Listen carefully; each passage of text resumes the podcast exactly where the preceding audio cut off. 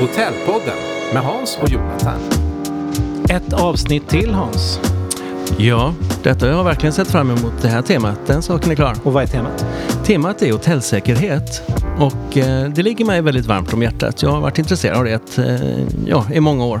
Hans, du har inte bara varit intresserad av det. Du har jobbat med det. Jag har läst på om dig. Eh, du har jobbat med det i femton år. Ja, det stämmer bra det. Du är så blygsamt. Jag har gjort en ny... Du gillade ju inte min förra presentation, eller hur? Nej, det gjorde jag inte. Nej. Du tyckte att den var lite pompös. Jag hade skrivit en presentation och lagt musik till den och så gillade inte du den.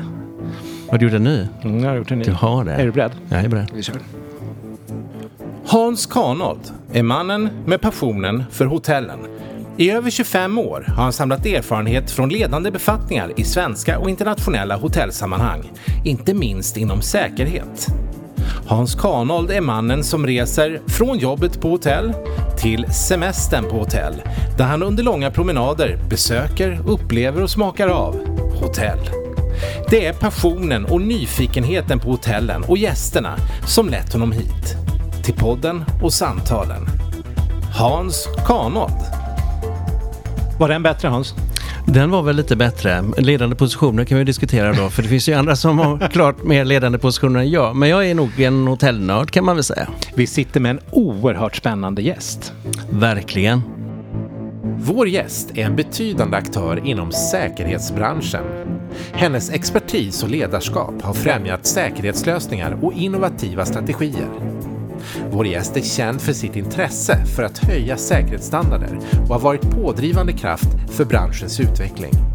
Med ett imponerande track record fortsätter vår gäst att vara en förebild inom säkerhetssektorn och en inspirationskälla för andra yrkesverksamma inom området. Välkommen, Jeanette Lesslie. Varmt välkommen, Jeanette Lesslie. Det är så kul att du är här. Tack så mycket, och vilken tjusig intro ni har gjort. Jag tycker ju om att göra sådana där intro. De är så himla pompösa liksom. Men de sätter någon slags, någon slags ton, eller hur? Det gör de definitivt. En förväntansbild kanske på vad komma skall. Mm, spännande. Vi är väldigt, väldigt glada att du är här. Tack. Det vore väl fantastiskt om du kunde ge lyssnarna en bakgrundsbild av vad du har gjort och varför du sitter i Hotellpodden. Ja, jag har jobbat i tjugofem år med säkerhet, varav sjutton år i hotellbranschen. Så att det har blivit några år faktiskt. Säkerhetschef på kanske norra Europas finaste hotell, Grand Hotel i Stockholm, mellan åttioåtta och nittioåtta förlåt, och tjugohundrafemton. Och sen har jag även då i min tidigare karriär, där jag jobbade som sekreterare och vd-sekreterare, jobbat inom Arlandia Hotel, på S A S Arlandia Hotel då, på Arlanda. Så det blev några år där, och jag har haft turen att jobba i väldigt spännande hotellmiljöer. Idag jobbar jag som vd för branschorganisationen Säkerhetsbranschen, som då företräder alla de företag som jobbar med säkerhet på något sätt eh, i, här i Sverige. Eh, och innan dess har jag haft ett antal vd-positioner på, på säkerhetsföretag. Jag har jobbat med verksamhetsskyddet för Swedavias tio flygplatser. Och sen såklart, kära Grand Hotel. Du har ju en mycket bred och fantastisk bakgrund när det gäller inte bara hotellsäkerhet utan resesäkerhet och operativ säkerhet också, som, som vi fick höra. Så att, jag tänkte vi skulle börja med att du fick ringa in hotellsäkerhet lite grann där. För när man frågar folk på stan och bekanta som har bott på hotell så, så har de många olika svar på vad hotellsäkerhet är för dem. Vad är det för dig, Jeanette? Man kan väl se det ur två olika perspektiv till att börja med. För det första så skulle man ju kunna definiera hotellsäkerhet utifrån perspektivet om man arbetar på hotell. Så handlar ju det väldigt mycket om att vara uppmärksam, attentiveness, att vara liksom uppmärksam på det som händer i din omgivning. Och även naturligtvis ha jobbat systematiskt med att hantera alla risker. Så det första man gör inom allt säkerhetsarbete är ju att ha koll på sina risker. Vad är det som kan inträffa hos oss, och hur ser vi till att vi jobbar med det på bästa sätt så att vi kan antingen undvika att det inträffar helt och hållet eller minimera riskerna och konsekvenserna av om det, om det inträffar. Det andra man behöver göra är att man behöver säkerställa att medarbetare har utbildning så att de också förstår vilka risker som finns, att man övar och att man faktiskt har en beredskap för att kunna hantera olika saker som inträffar. Naturligtvis finns det mer saker man behöver tänka på. Man behöver ha policies och ett tydligt regelverk vad som gäller. Och sen eh, sist men inte minst behöver man ju dessutom ha kanske lite hjälp av tekniken. Eh, du behöver kanske jobba med lås- och passagesystem. Du behöver ha larm. Du behöver ha kamerabevakning i dina lokaler för att du också ska kunna ha en spårbarhet i det som händer. Men alltså Jeanette, nu låter du som en man har all över säkerhet här. Ja. Finns det risker? Om man börjar, om man börjar där, finns det risker för mig som, som gäst? Jo, men absolut. Och, och om man tittar på eh, en person som är ute på semester och bor på hotell, så nummer ett är ju var är du någonstans i världen. Eh, du bör ju vara medveten om vilka olika typer av risker som finns för det resmålet, och tipset där är ju att följa U D:s reserekommendationer. Det finns en fantastisk app som man kan ladda ner eh, och ha stenkoll på det resmålet man är på. När det gäller det boende du väljer så, så väljer du det utifrån vad du är där och göra. Är du där på semester så kanske du väljer ett hotell som har fokus på semester och rekreation. Är du där i ditt arbete så ska det passa det du gör. Och det finns ju olika risker med det naturligtvis också. Eh, på semesterresan så, och även på, på arbetsresan, så den största risken på hotell är ju alltid brand. Det är många människor som vistas på samma plats. Det är många olika typer av verksamhet som pågår med restaurang, kökverk, köksverksamheten då som, som kan innebära risker. Eh, så att det är väl det du ska ha koll på. Du ska ha koll på hur tar jag mig härifrån om jag behöver, och vara uppmärksam och vaksam på vad som händer i din omgivning. Jag har en story brand. Har du? Får jag dra den? Jag gör det. Får jag dra den, Jeanette? Ja, berätta. Absolut, vi var på en, en... Vi gjorde ett jobb i Norge. Och så landade vi på något hotell någonstans. Ett fint hotell. Eh, och så gick brandlarmet mitt i natten. Och jag var där med min kollega. Som var mycket yngre än jag. Och jag bara sa till kollegan så att kila upp och öppna dörren lite på gränt och se om det luk- eller känna om det luktar rök. För jag var ju helt trygg med att det här var ett misstag eller övning eller vad det nu var för någonting. Och han lite sömndrygg. Absolut, jag, jag sticker upp och så öppnar han så. Ja, det luktar rök. Och då, då blev det adrenalin. Och då letade vi efter den där skylten som ska finnas där, en liten pil. Här är jag, och så hur man tar den. Men den fanns ju inte på det norska hotellet. Så där blev det faktiskt några sekunder av vad gör vi nu? Mm-hmm. Sen slutade det väl... Alltså, vi gick ut, eh, tog oss till eh, entrén och där stod brandkåren och eh, det var en mindre brand. Så det var ingen fara vad vi kunde uppleva så. Men jag minns det där att just reaktionen luktar rök. Ja, det gör det faktiskt. Att det är på riktigt. Och sen att den där lilla säkerhetsanordningen av en liten karta faktiskt inte fanns på plats. Nej, och den ska ju sitta på baksidan av dörren. När du kliver in så öppnar du dörren och då ser du den i ögonvrån. Eh, och sen när du går ut varje gång så ser du att den sitter där. Och det är en bra plats, för där tittar man ofta. Det andra stället som folk läser allting som de får i sin hand, det är ju inne i badrummet. Eh, så där skojar man ibland om att det är där man ska sätta alla säkerhetsinstruktioner, just bara för att där läser man allt man kommer över. Varför då? Jag vet inte. Tog du med dig något av den erfarenheten, Jonathan? Jag tar med mig av det som Jeanette säger nu. Mm. Där är jag som en sån här lackmuspapper. Jag bara suger i mig kunskap. Så snälla, fortsätt prata. Nej, men jag tänker utifrån... Jag tycker ni hade ett bra tänk. Du förstod ju att fundera på att hur, var är vi någonstans? Sen kan man jag ju tycka kanske att det är kanske lite sent när det väl inträffar att börja titta då. Eh, det är ju bättre att göra det i förväg. Så att man har tittat ut. Var är jag någonstans? Var är närmaste vägen ut? Och kanske faktiskt också tänker på att eh, den gången du ska ta dig ut och du verkligen behöver veta hur, så kanske det är mörkt dessutom. Det kanske strömmen har gått. Du inte vet vad som är framåt och bakåt och höger och vänster. Då kan det vara bra också att klara av att ta den där, den där lilla eh, transportturen i korridoren även i mörker, så att du vet vart du ska ta vägen. Säkerhet för mig handlar väldigt mycket om förberedelser, och alla som har varit med om en brandincident, om ett larm som har gått och framförallt om de har känt brandrök, de tar med sig att alltid titta var nödutgångarna ligger någonstans och hur tar man sig ut på hotellet på bästa vis. Jag... Och, och kanske också fundera på vad finns det släckutrustning? Jajamän. Brandsläckare sitter ju i regel med ett antal meters avstånd i varje korridor, och vet du var det finns någonstans så har du också en möjlighet att agera om det skulle hända. Men Hans, när du och jag förberedde det här avsnittet mm. så pratade du om sån här soft target till exempel. Vi hade en massa häftiga ord på en lista. Jag tänkte mer prickskyttar och liksom så här, eh, livvakter och grejer. Och nu kommer vi omedelbart in på brand. Är brand, toppar brand säkerhetslistan? Ja, det skulle jag nog vilja säga. Och, och ändå så, det sker ju inte precis hela tiden. Utan det handlar ju om att om man, om man tittar och gör sin riskanalys för den verksamhet man bedriver, så tror jag att eh, nästan alla kommer att hamna i den rutan att brand är en viktig aspekt. Och det är kanske inte för att den händer precis hela tiden, men den får lätt väldigt stora konsekvenser. Så systematiskt brandskyddsarbete finns en anledning till att det finns. Att du ska jobba med alla olika delar i ditt brandskydd för att säkerställa att du har ett bra skydd. Eh, och eh, utifrån ett gästperspektiv så är det ju otroligt viktigt att göra precis eh, det som alla bör göra. Och det är ju att titta på utrymningsvägar. Hur tar jag mig ut om jag behöver? Och vart tar jag vägen när jag väl kommer ut, så att du vet. Brand är ju den största risken på grund av att den påverkar både människor, människor kan dö av detta, och byggnader påverkas väldigt mycket. Så utifrån ett krishanteringsperspektiv, när man ska återställa en verksamhet efter att en incident har varit, så är det väldigt bökigt med brand just. Sen kan man väl tänka det som kanske händer oftare egentligen. Det är ju inte brand, utan det är ju kanske mer olyckor. Någon ramlar, eh, trillar, snubblar, slår sig, eh, skär sig, vad som helst. Att det är ju de sakerna som kanske inträffar, men det tillhör ju kanske mer det vanliga livet. Om man tittar på att arbeta med riskanalyser för en hotellverksamhet, så är det brand man fokuserar på.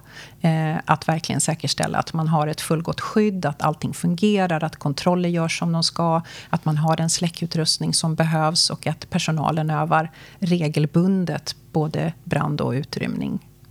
Och det är också där som det finns ett regelverk när det gäller brandsäkerhet, och det är där de, eh, hotellen gör de största investeringarna både i utrustning och utbildning. Det finns brandlarm och det finns ju släckare, och nödutgången ska kontrolleras, och man utbildar sin personal förhoppningsvis också. Sprinklers finns ju inte på alla hotell tyvärr, men många moderna hotell eh, har sprinklers. I Sverige är det lagkrav nu då när man bygger nya hotell att installera sprinklers. Vi skulle kunna lägga alltid på den här podden på brandsäkerhet. Mm.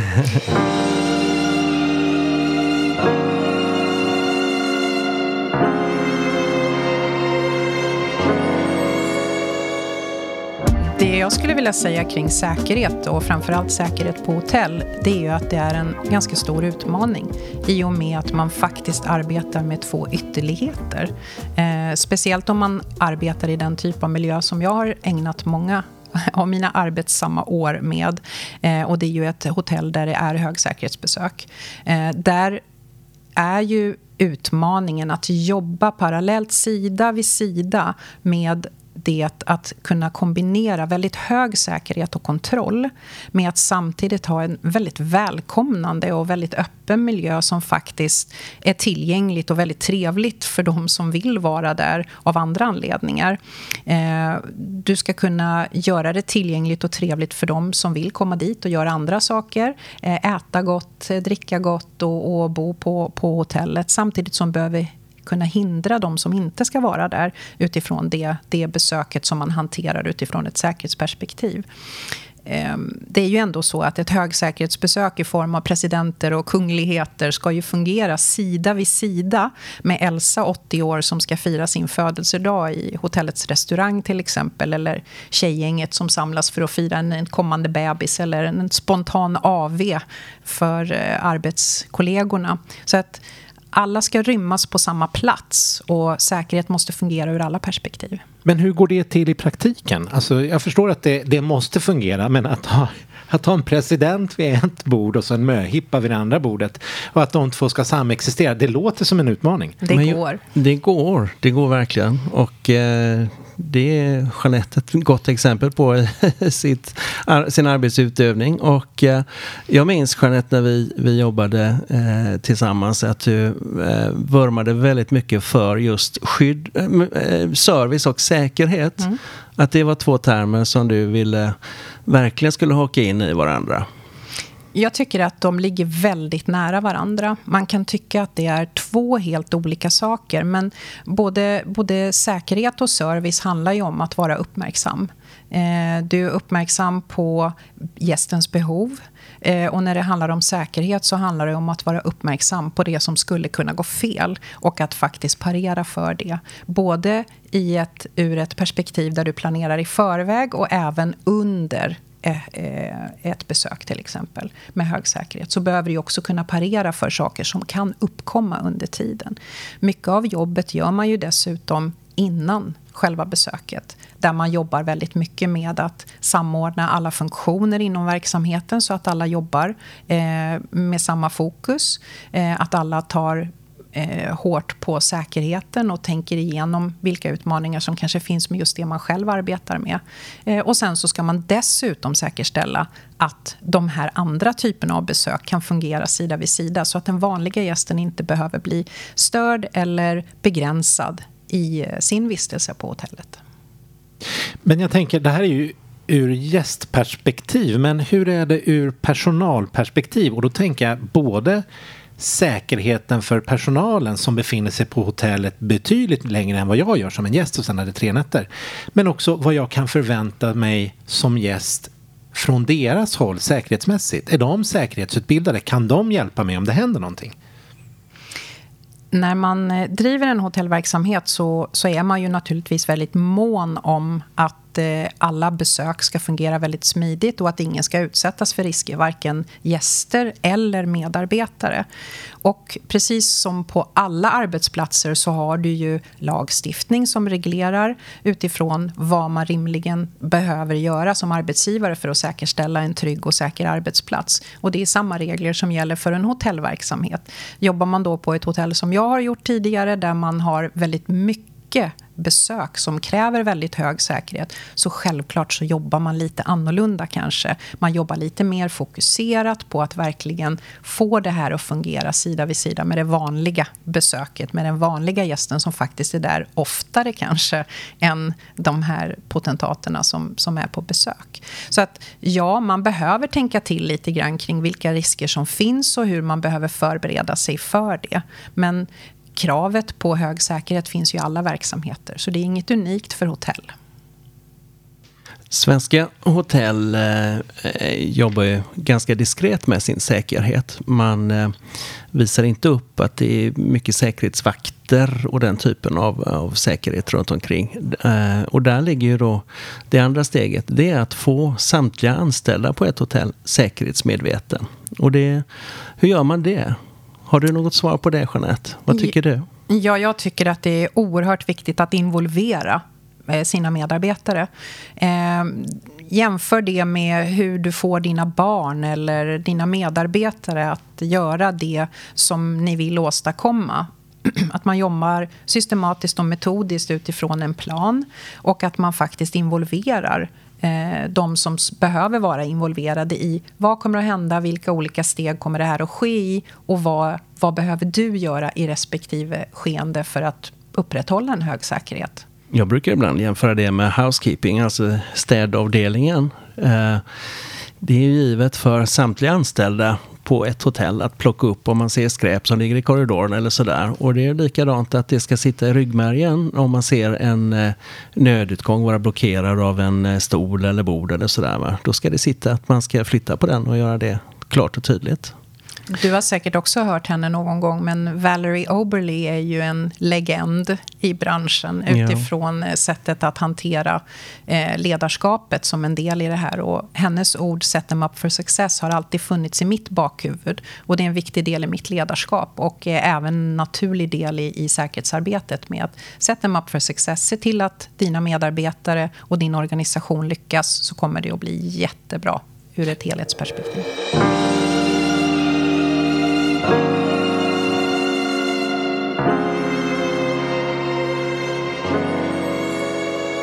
Vi pratar säkerhet och då skulle jag vilja ställa en fråga till dig, Jeanette, som är ganska konkret. Kan man lämna sin dator på rummet, exempelvis när man går ner och äter frukost eller lämnar eh, hotellet i andra ärenden? Ja, det kan man. Jag skulle dock alltid rekommendera att man faktiskt låser in sina värdesaker i hotellrumssafen om det finns en sån. För, för det är ju det bästa skyddet naturligtvis mot att man... Man kan ju faktiskt glömma och stänga dörren ordentligt när man går därifrån. Och det är ju onödigt att utsätta sig för den risken. Um, Jag brukar prata om det här med tekniken, så pratar vi lite grann om eh, spårbarhet. Eh, det är otroligt viktigt i säkerhetssammanhang, och framförallt om man pratar hotell och eh, hotellåssystem på dörrarna, så vill man gärna ha en spårbarhet i att kunna gå tillbaka och titta på vad är det som har hänt. Om du då säger till exempel när du kommer tillbaka att min dator fanns här på rummet och nu är den borta.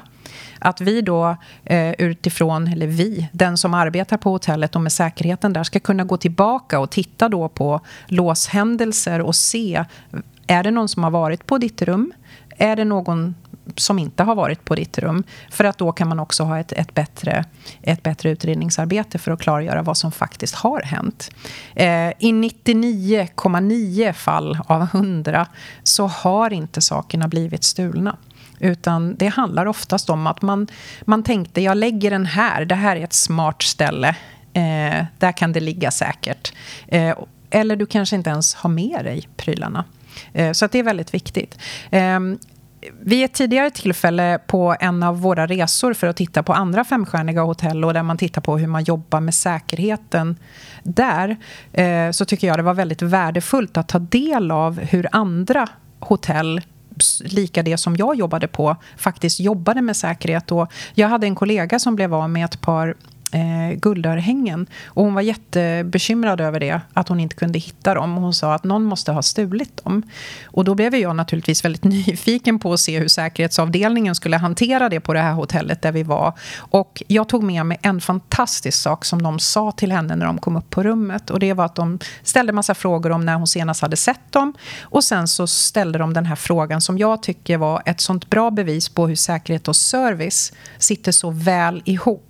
Och det var att de frågade henne så här: får vi hjälpa dig att leta på ditt rum?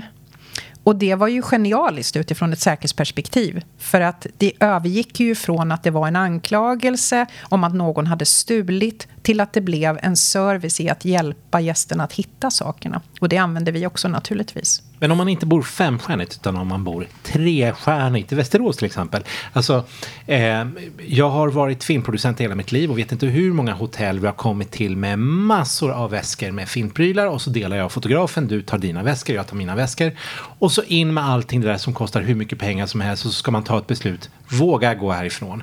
Och i samtliga fall så har jag tagit beslutet, ja, jag får ta den risken. Har jag gjort rätt eller fel? Ja, jag tycker du har gjort hundra procent korrekt. Alltså, du ska ju inte tänka att du, du, om du låser in det i ditt rum, du stänger dörren om det, det är ju att betrakta som ditt hem. Eh, och du tänker ju inte hemma att jag kan inte lämna mina prylar utan jag måste gömma dem överallt i hemmet, utan du tänker ju att det är en trygg plats, och hotellrummet är en trygg plats. Men du har jobbat tio år på Grand Hotel. sjutton. sjutton år. Jonathan. sjutton år. Du har tagit emot, du har varit säkerhetsansvarig för statsbesök, för rockstjärnor, för all, alla typer av spännande besök. Någon gång måste du ha varit riktigt orolig och känt, hur tusan ska det här gå? Nej, faktiskt inte. Jag har haft en fantastisk organisation. Eh, säkerheten sitter i väggarna. Det är en stolthet på det hotellet över att få jobba med den typ av gäster som man har på det hotellet. Och, eh, det, det finns ett, ett sätt, ett arbetssätt som gör att alla tar ett enormt ansvar för det man gör och den viktiga länk man är i kedjan att upprätthålla hög säkerhet. Eh, jag tycker att det är... Eh, enormt professionellt och en av de mest spännande arbetsplatser jag någonsin har haft, just utifrån att det är en samling människor som är otroligt duktiga på det de gör, och alla jobbar gemensamt mot samma mål i att skapa en upplevelse för gästen, oavsett om det är en, en enskild person, eh, känd eller okänd, eller ett större statsbesök eller ett stort festvåningsevent eller vad det kan vara för någonting. Så att eh, nej, jag jag vill nog påstå att jag har aldrig känt mig orolig egentligen. Ibland kan man ju känna att man kan ha lite tur på sin sida också. Att det är tillfälligheter som gör att ja, men det där hade kanske kunnat bli dåligt om det inte hade blivit just så där. Men jag tycker nog överlag att jag, jag har nog aldrig känt mig orolig, utan snarare bara upprymd av en härlig känsla av att nu ska vi sätta det här, och eh, väldigt nöjd när vi är klara. Ja, och jag kan tänka mig att den tryggheten som eh, du kände på din arbetsplats på Grand Hotel eh, kom utifrån att ni var väldigt förberedda. Ni jobbade ständigt med omvärldsanalys, och just detta med att service och säkerhet går hand i hand, för att eh, det är inte bara du som är stolt över Grand Hotel och att det är norra Europas bästa hotell, minst norra Europas bästa hotell, utan det är, det känns så, så är det ju bara. Och där är servicenivån är hög, då följer ofta säkerhetsnivån med på detta. Eh, Jeanette, du berättade precis innan vi började spela in här att du hade upplevt någonting med din man som fick er att springa, att lämna platsen mm. omgående. Och du har ju en väldigt speciell säkerhetsradar, förstår jag, efter tjugofem år. Hur, hur, var går gränsen mellan att vara säkerhetsneurotiker och att vara liksom det man kan förvänta sig av en, en normalbesökare? Ja, vad ska man säga där? Man, det är såklart man blir lite skadad av att arbeta med säkerhet i så många år. Man blir lite mer uppmärksam. Man, man, man har lite koll på sin omgivning, och framförallt, som min lillebror brukar säga, ta rygg på Jeanette om det händer någonting, för då kommer vi ut. Min man och jag var i Barcelona vid ett tillfälle, och där hade man en invigning av en, en saluhall, och när vi var mitt inne i den här saluhallen Saluhallen så hörde vi tre dova smällar, och eh, väldigt snabbt hörde man människor som sa bomba, bomba, och då tänkte vi naturligtvis att oj då, nu är det bäst att börja röra på sig, så vi sprang ut, naturligtvis tog oss ut genom det här eh, folkhavet och eh, fortsatte att springa två kvarter till innan vi stannade, eh, och sen så tittade vi på varann och var lite mer fascinerade över att vi båda två hade agerat instinktivt, och eh, så sa min man att vad var det som hände? Och jag sa, jag vet i alla fall vad som inte hände, och det är att jag hörde inte att någon skrek efteråt, för det kändes som att det borde ha varit en naturlig fortsättning. Det visade sig att de hade smält av stora konfettibomber eh, utanför det här, och det här var i en tid när det hade varit ett antal dåd eh, runt om i Europa som gjorde naturligtvis att alla var oroliga. Men ja, vad gränsen går för lite normalt uppmärksam, jag, jag tror väl hellre att det är bättre att vara lite för uppmärksam och kanske springa först och fundera sen, än att stå kvar och titta för länge. Jag tänker också, man vänder på frågan, vad, vilket ansvar har vi? Om hotellet och där jag befinner mig har det största säkerhetsansvaret som vi har pratat om, vilket ansvar ålägger på mig? Jag tror att om vi, om vi tittar på det senaste som har hänt här i Sverige, eh, där vi har en, en höjd hotnivå, eh, och jag tror att det, det som kommuniceras är viktigt att ta till sig, och det är att vi ska inte vara rädda, utan vi ska vara uppmärksamma. Eh, och jag tror att om man, om man tänker så, så tror jag att då har man en normal uppmärksamhet och en bra förberedelse för om någonting inträffar. Och det är oavsett om du tar tunnelbanan till och från jobbet, eller är ute och vandrar på stan, eller om du är på semester eller bor på hotell. Utan med den normala uppmärksamheten så kommer du ha en större chans att faktiskt klara dig ur en situation som eskalerar eh, än om du sitter och gör annat och fokuserar på fel saker. Jag skulle vilja jämföra lite grann och titta på den svenska situationen jämfört med den internationella situationen. Vi ser ju då när vi åker utomlands att det börjar installeras metalldetektorer och det skannas väskor och sådär. Men det har ju inte kommit till Sverige. Vad, tror du att den tekniska utvecklingen kommer att komma? Och hur går det hand i hand med en välkomnande miljö? Bra fråga. Jag, jag tror så här att... Eh... nivån av säkerhet kommer alltid att hänga ihop med risk. Nivån av risk som finns där du befinner dig. Du behöver ju anpassa din säkerhetslösning efter de hot och risker som finns för din verksamhet eller för det landet där du befinner dig. Jag tror ju kanske att det är svårt att säga. När, när kommer vi dit? I viss mån finns det ju redan på flygplatser. Använder man metalldetektorer och du använder all den teknik som finns för att kunna lista ut vad en människa eventuellt tar med sig in på flygplatsområde. Eh, vid olika typer av evenemang och event så ja, då används tekniken även idag. Men att det skulle bli en standard, ja, jag hoppas att det är långt borta. Att vi ska behöva känna den rädslan och att den oron för att det ska inträffa så att vi måste ha det. Så jag hoppas att det är långt borta, men det är svårt att säga. Eh, vad tycker du om utvecklingen rent generellt eh, utomlands om du är på spaning när du tittar på säkerhetsläget på hotell och i, i mötesmiljöer och, och så? Tycker du att man har kontroll på det eller hur, hur ska man kunna förstärka? Jag tror att det är så här att eh, om vi tittar på säkerhet idag i förhållande till ett antal år sedan, både i Sverige och internationellt, så har vi ju sett en långsam ökning och en stegring utifrån att hotet har blivit mer märkbart och omvärldshändelser har gjort att vi behöver vara mer uppmärksamma.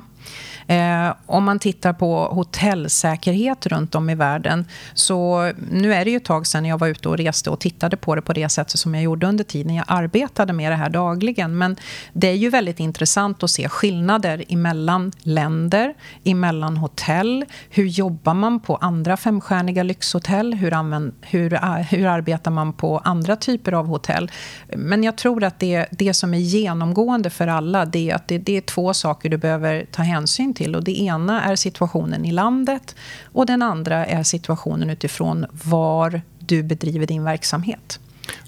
Om vi zoomar ut lite från hotellbranschen och tittar på din bransch rent generellt, hur har den utvecklats i Sverige tycker du?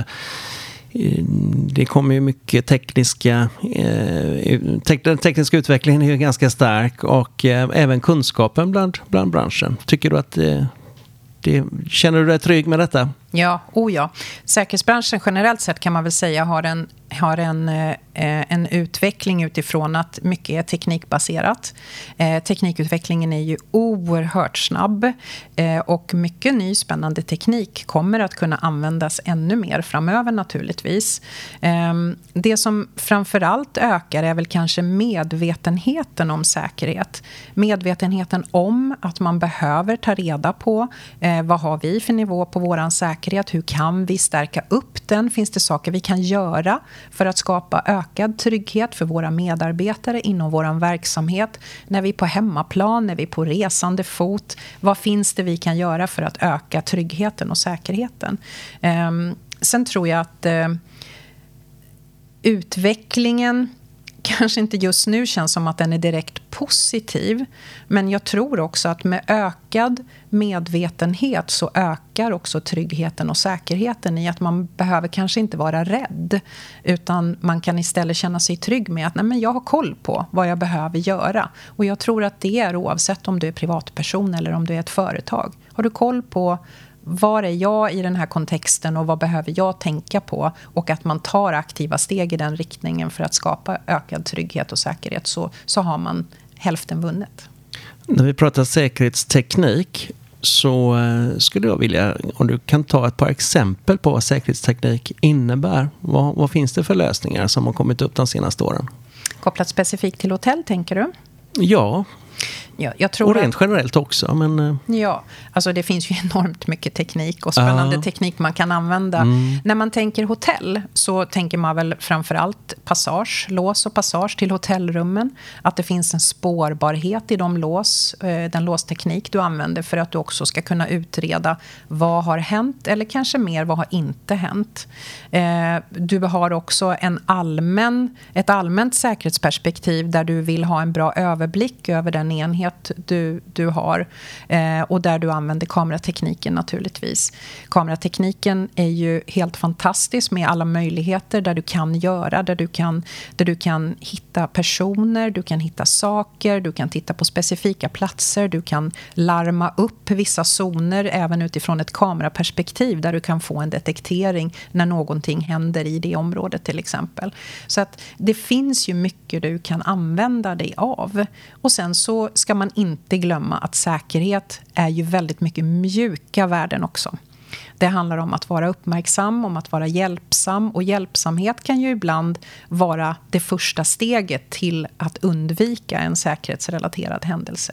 Genom att någon är uppmärksam, man upptäcker någonting som avviker från det som, som, som ska vara där i normala fall.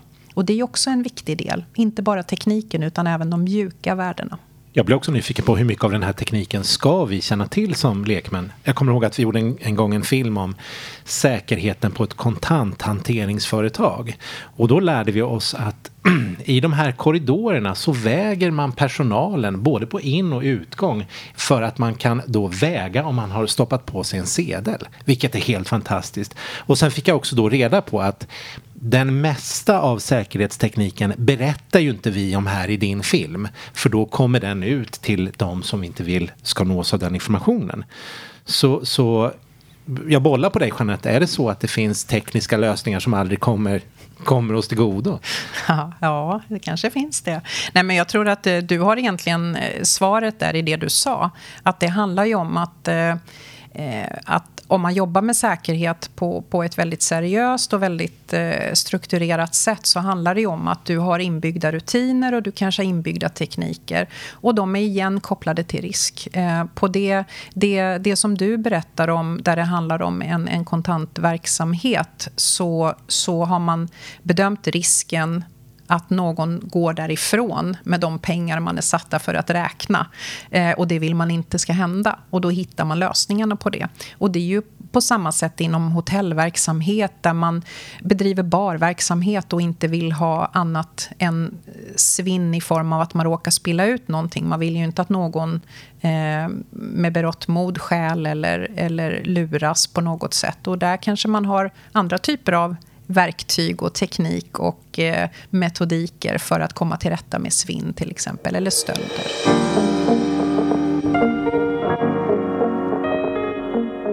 Men hur ser då din vill inte topplista ut? Vad är liksom ett, två, tre, fyra, fem på det som inte får hända på ett hotell?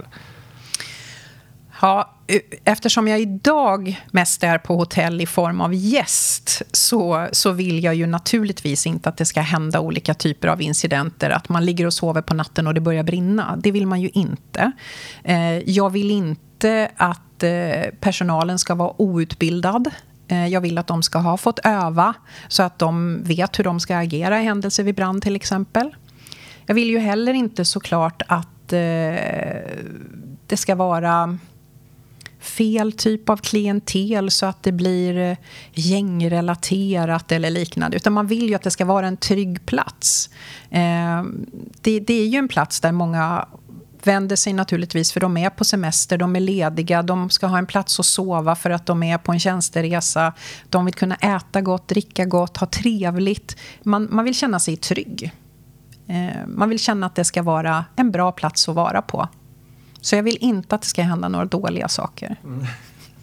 Enkelt uttryck. Inga dåliga saker.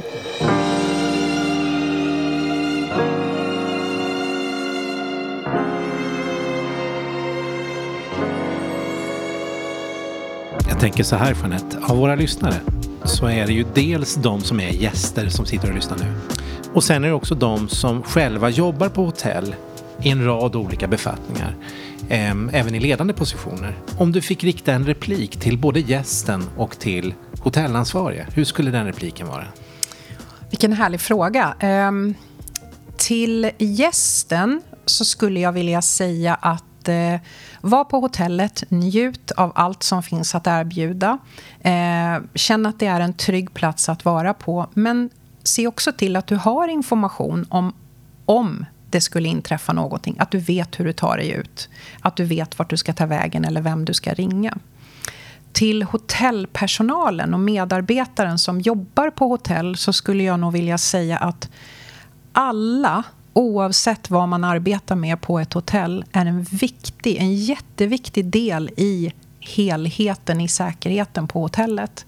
Alla gör en liten del, och även om man kanske inte ser det själv som att man är en del av säkerheten, så kan jag ta vilken fråga som helst på hotellet och vrida på den och visa på den ur ett säkerhetsperspektiv. Varför housekeeping är så viktiga? Varför är eh, kocken så viktig? Varför är bagagevaktmästaren så himla viktig i säkerhetsupplevelsen? Det är för att alla är med i den här kedjan av att skapa trygghet och säkerhet på hotellet.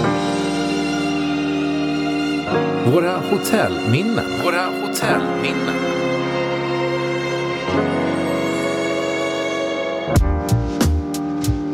Vad tror hon kommer dra för hotellminne? Blir det ett säkerhetsminne eller blir det ett sånt soft eh, njutningsminne? Jag vågar inte ens gissa. Jag det kan det bli vad som helst. Men den långa erfarenheten så ska det bli spännande att höra vad Jeanette har för minne. Vågar du ställa i banken? Frågan?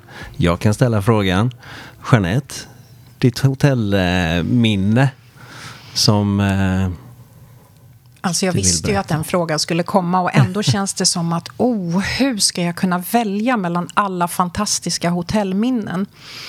Men jag måste nog vara lite tråkig ändå, för ni vill ju ha något smaskigt naturligtvis ifrån någon, någon cool kändis som man har träffat på eller någon president som har gjort något tokigt eller vad det nu kan vara. Ja, rubrikvänligt. Men jag måste nog faktiskt vara lite trist och säga så här, jag har två härliga eh, hotellminnen som, som ligger mig varmt om hjärtat. Eh, när man jobbar på Grand Hotel så får man inte vara gäst i eget hus. Det betyder att du får inte vara där på din fritid helt enkelt. Och det, det är en viktig del i att vi, vi blandar inte här nu, utan det, det ska inte finnas något utrymme för, för missförstånd om vem som är gäst och vem som är medarbetare. Eh, när jag hade slutat på Grand Hotel tog det ganska många år innan jag verkligen kunde gå dit och sätta mig ner i baren och sitta och vara totalt avkopplad och bara njuta av platsen och att vara där med mitt sällskap. För att jag hade hela tiden ögonen någon annanstans på vad händer runt omkring och vad, vad händer där borta. Och så när jag för första gången kunde sitta ner, äta en jättehärlig frukost på, på, i Kaderbaren eh, och kunna sitta där och bara njuta av den här upplevelsen. Det är, ett, det är ett kärt minne utifrån att jag kunde liksom vara där som gäst. Och sen så måste jag ändå slå ett slag för eh, eh, Falkenbergs strandbad. Eh, ett fantastiskt hotell som är vackert, smakfullt. Det ligger så fantastiskt fint och har man inte varit inne i det rummet där de har den stora öppna spisen så måste man bara göra det. För det var ett rum som vi tänkte hoppa över. Men när vi kom in där så insåg jag att herregud, det här är ju liksom den stora fantastiska platsen att vara på. Total avkoppling, väldigt njutningsfullt och bara totalt avslappnande och härligt. Fantastiskt. Oerhört eh, intressanta minnen som du har och plockar fram i minnesbanken. Jeanette, jag har varit fantastiskt intressant och eh, tackar dig jättemycket för din tid och för att du besökte oss på Hotellpodden. Tack, tack själva. Tack så jättemycket. Och tack. Hotellpodden med Hans Kanold och Jonathan Kruse produceras av Swedish Frames A B.